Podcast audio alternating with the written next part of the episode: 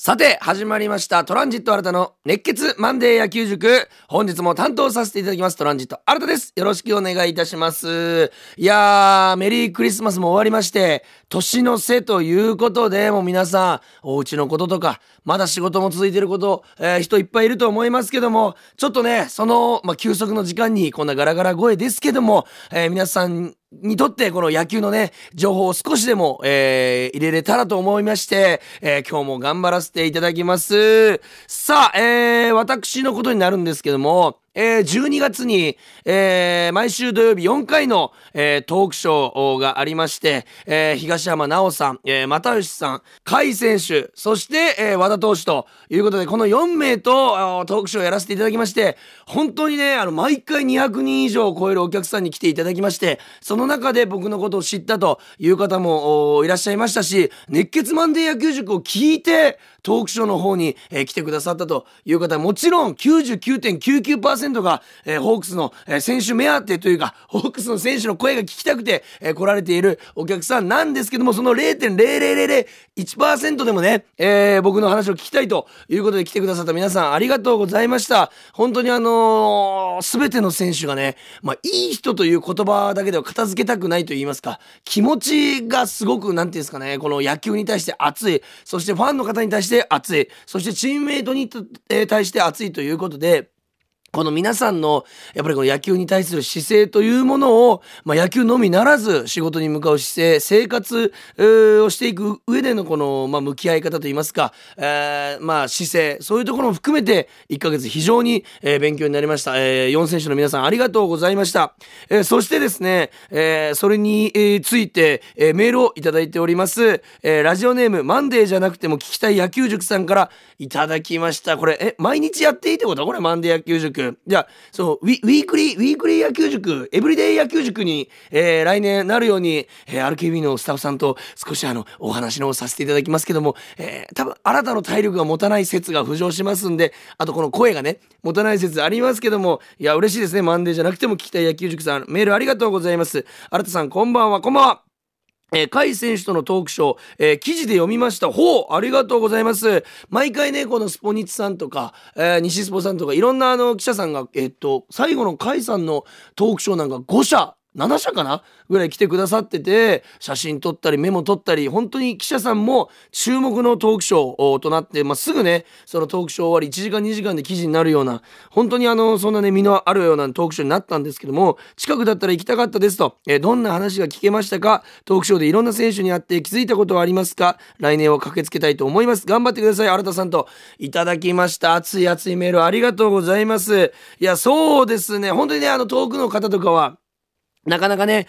ほぼ市内でありましたから、来られるのがね難しかったと思うんですけども、そうですね、どんな話が聞きましたか。まずはですね、選手の、今シーズンをね振り返ったトークと、それとプラ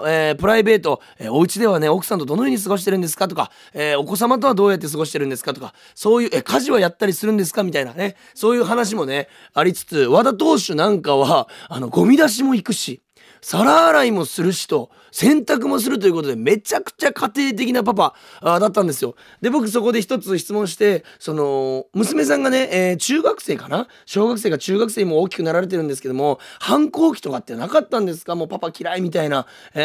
濯物一緒洗いたくないみたいな、女子中学生女子小学生だったらもうそういうね時期に入ってきますのでないんですかって聞いたら、和田さんがはい今のところ僕の耳には入っていませんって言ったんで、もしかしたら奥様が隠してるだけかもっつって不安になってたんです。すごいだから僕はそんなことないと思いますよ、絶対にでも奥さんには聞かない方がいいと思いますみたいなね、本当にプライベートなことも選手の皆さん NG なしで答えていただいて、本当に楽しいトークショーになりました。例えば甲斐さんだったらね、クリスマスのエピソードをなんか一つ教えてくださいよみたいなのも無茶ぶりにも答えてくれて、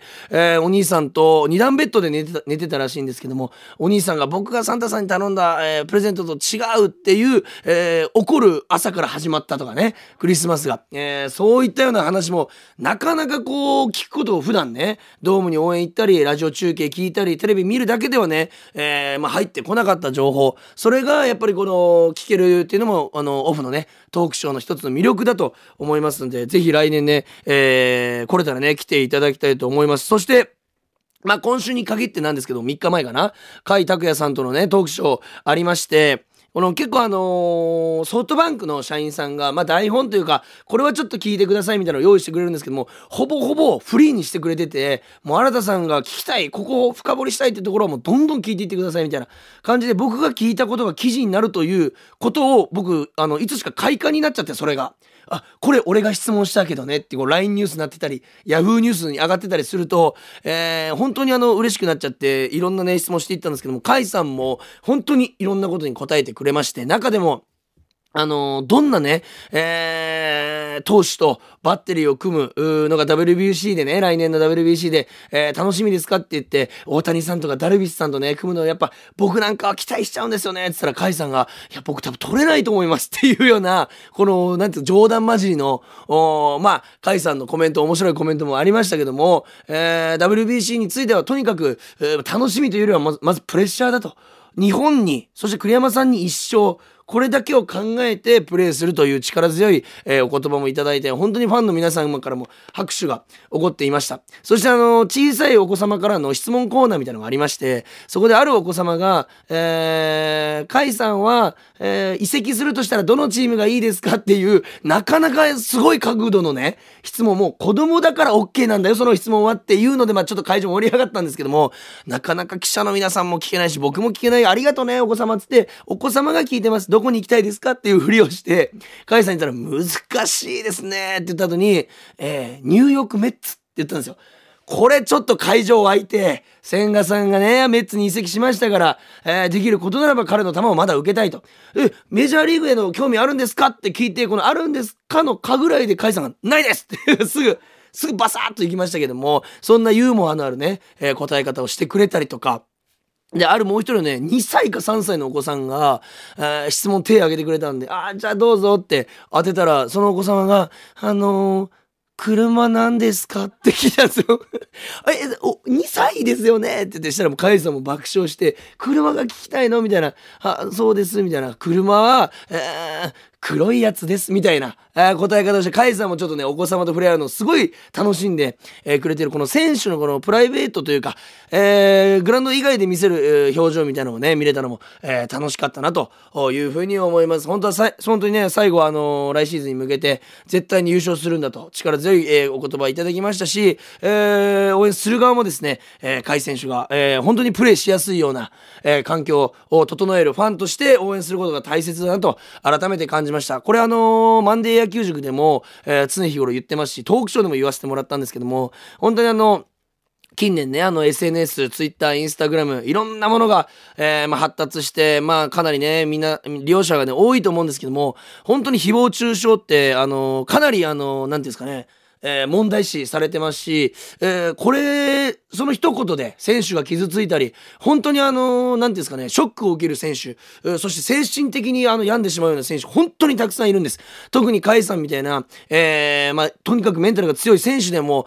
一球一球の配球って、本当にたくさんの膨大な量から変化球、カーブを投げようか、スライダーを投げようか、フォークを投げようか、いや、ストレートをじゃあインコースに投げようか、アウトコースに投げようかという、あまたある選択肢の中からわずか 2,3 秒でその選択肢を絞って、投げさせた球に対して SNS 上でなんであそこストレートなんだよとか、なんであそこフォークなんだよ、ふざけんなよとか、やめろ野球選手みたいな、投稿が本当に多いんですね。これをまず皆さん、この周りの人がやってたらなくしていただくようにしていただきたい。本当に選手は命かけて、一球に本当に人生かけて取り組んでいるということが頭にあれば、そのリスペクトがあれば絶対に、選手へのね、そんなコメントはないと思いますんで、改めてこのね、ラジオを聞いてくださってる皆様は、本当に温かいですから、僕に対してもメールいただきますし、野球が本当に好きというのがね、伝わってきますから、そんなことはないと思うんですけども、やっぱり社会としてね、そういうのがいけないという風潮をしっかりと作っていくことが、大事だなと思いました。甲斐さん、プライベートお休みないと思うんですけども、移動の時、飛行機の移動とか結構遠征が多いんで、何してるんですかって言ったら iPad を持参してますって、映画とか見てるんですかって言ったら、いや、相手選手のスイングとか、なんですかね、配球とかを勉強しながら、データを取ってますって言った時に、分かったんです。本当当に休みなく、とにかく野球のこと、勝利のために、ピッチャーのために、チームのために、1秒1秒無駄にせず過ごしている甲斐さんの言葉を聞いたときに、本当に改めて、そんなこと絶対にしたらダメだというふうに、まあ、なんていうんですかね、広めたいと言いますか、これはおかしいことだよというのを皆さんに分かってほしいなという思いでトークショーの時も発言させてもらいました。本当に何度も言いますけども、ラジオのね、聞いてくれるリスナーさんたちはそんなことないと思いますけども、まあ、そういうところも含めて、そういうのがおかしいという風潮を持ちつつ、そしてホークスの皆さんが、まあ、気持ちよくプレーできるような環境づくりを我々ファンもねしていくことが大事じゃないかなというふうに思いました。まさかオープニングでこんなに熱くなるとは思いませんでしたけども、本当に実のある1ヶ月トークショーでございました。来ていただいた皆さんありがとうございました。そしてこのトークショーの内容ね、このラジオで聞いていただいた皆さんありがとうございました。それではですね、早速中身に入っていきたいと思います。今日も一つのことにまあ焦点を当てて、マニアックに野球について話していきたいと思います。それでは始めましょう。プレイボールトランジット新たの熱血マンデー野球塾。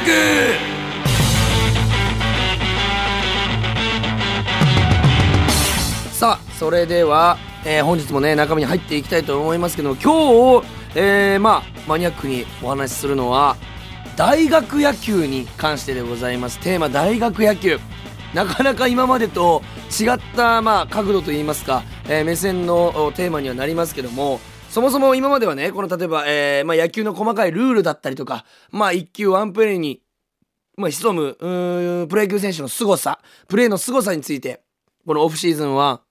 語ってきたんですけども、今回は大学野球ということで、まあ、僕自身も改めて、紹介させていただきますと、福岡六大学野球という福岡にある大学選抜6チームのね、まあ、レベルの高い、リーグにある福岡教育大学というところの大学出身で、当時、3年生の春ですかね、ベストナインという個人タイトルを、取らせていただきました。3割9分5厘という、まあ、今考えてもなんか本当に神ってたなというゾーンに入ったワンシーズンがありまして、その時にまあタイトルを取らせていただきまして、今こういうねお仕事をねもらえているという状況でございますけども、そもそも大学野球というのは、まあなんか皆さん野球といえばまずプロ野球、そしてまあ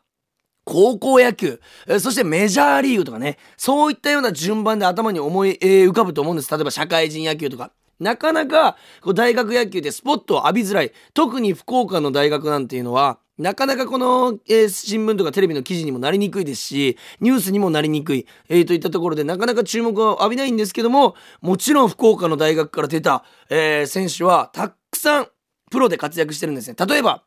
ホークスの、選手でいけば、もう本当大エースでありました新垣渚さんとかね、真原さん、そして柴原さんとかも、福岡六大学野球リーグ九州共立大学の出身でございまして、まあね、僕はもちろん年齢的には被ってないんですけども、その九州共立大学が同じ福岡教育大学とリーグで戦っていたということでございまして、その時僕が現役だった時の、入れ替わりで出たのが共立大学のエースピッチャー、今広島のエースとなっている大瀬良さん、本当に今もねプロで活躍していますし、同期で言うと広島の島内投手、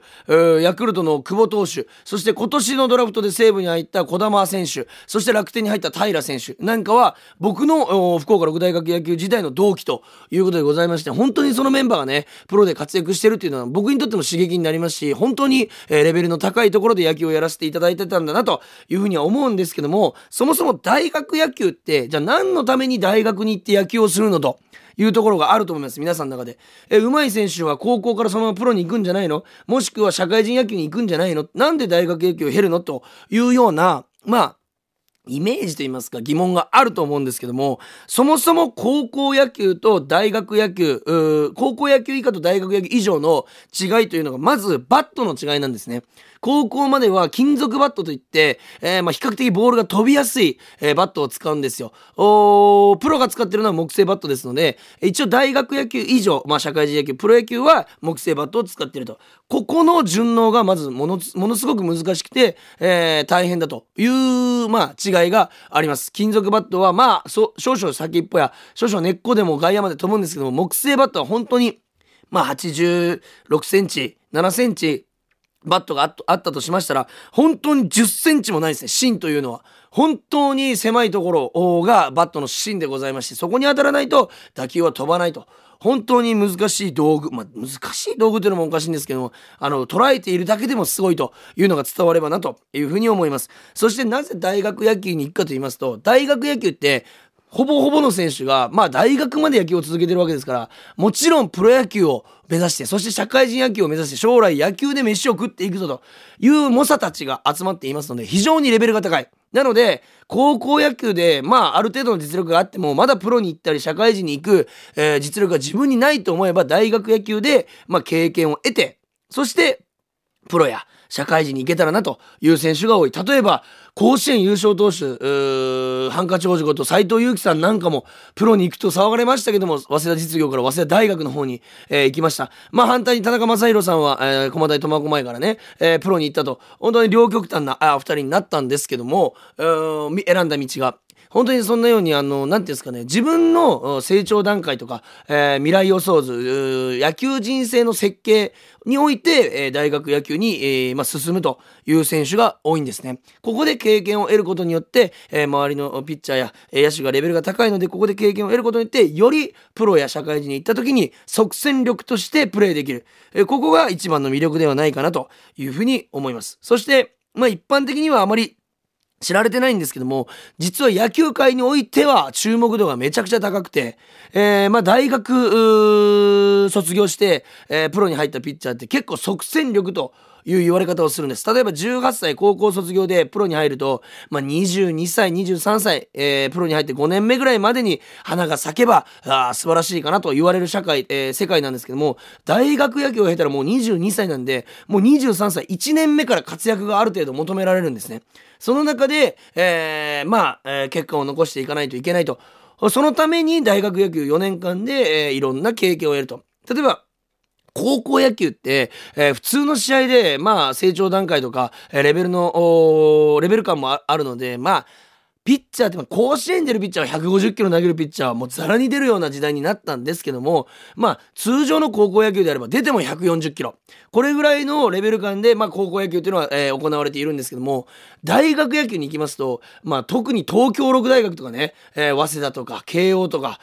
立教とか法政が入ってるところのリーグなんかはものすごくレベルが高いですので、150キロがもう誰が出てきても150キロというようなことは皆さん知ってると思うんですけども、実は僕が所属していた福岡六大学野球リーグ、その横の九州六大学野球リーグも出てくるピッチャー全員が150キロというケースも本当によくあるんですね。特に僕がプレーしていた福岡教育大学は、教員養成の国立大学でございますから、あまり野球軸で来てる選手は少ないんです。僕は野球軸で行ったんですけども、そこでタイトルを取りたい、九州共立大とか九三大とかいう強いチームに勝ちたいという気持ちで行ったんですけども、共立や九三というのは本当にプロ目指してきてる選手ばっかりですので、特に僕の同期の九三大のピッチャーなんて1番手から6番手まで全員152キロオーバーだったんですよ。これを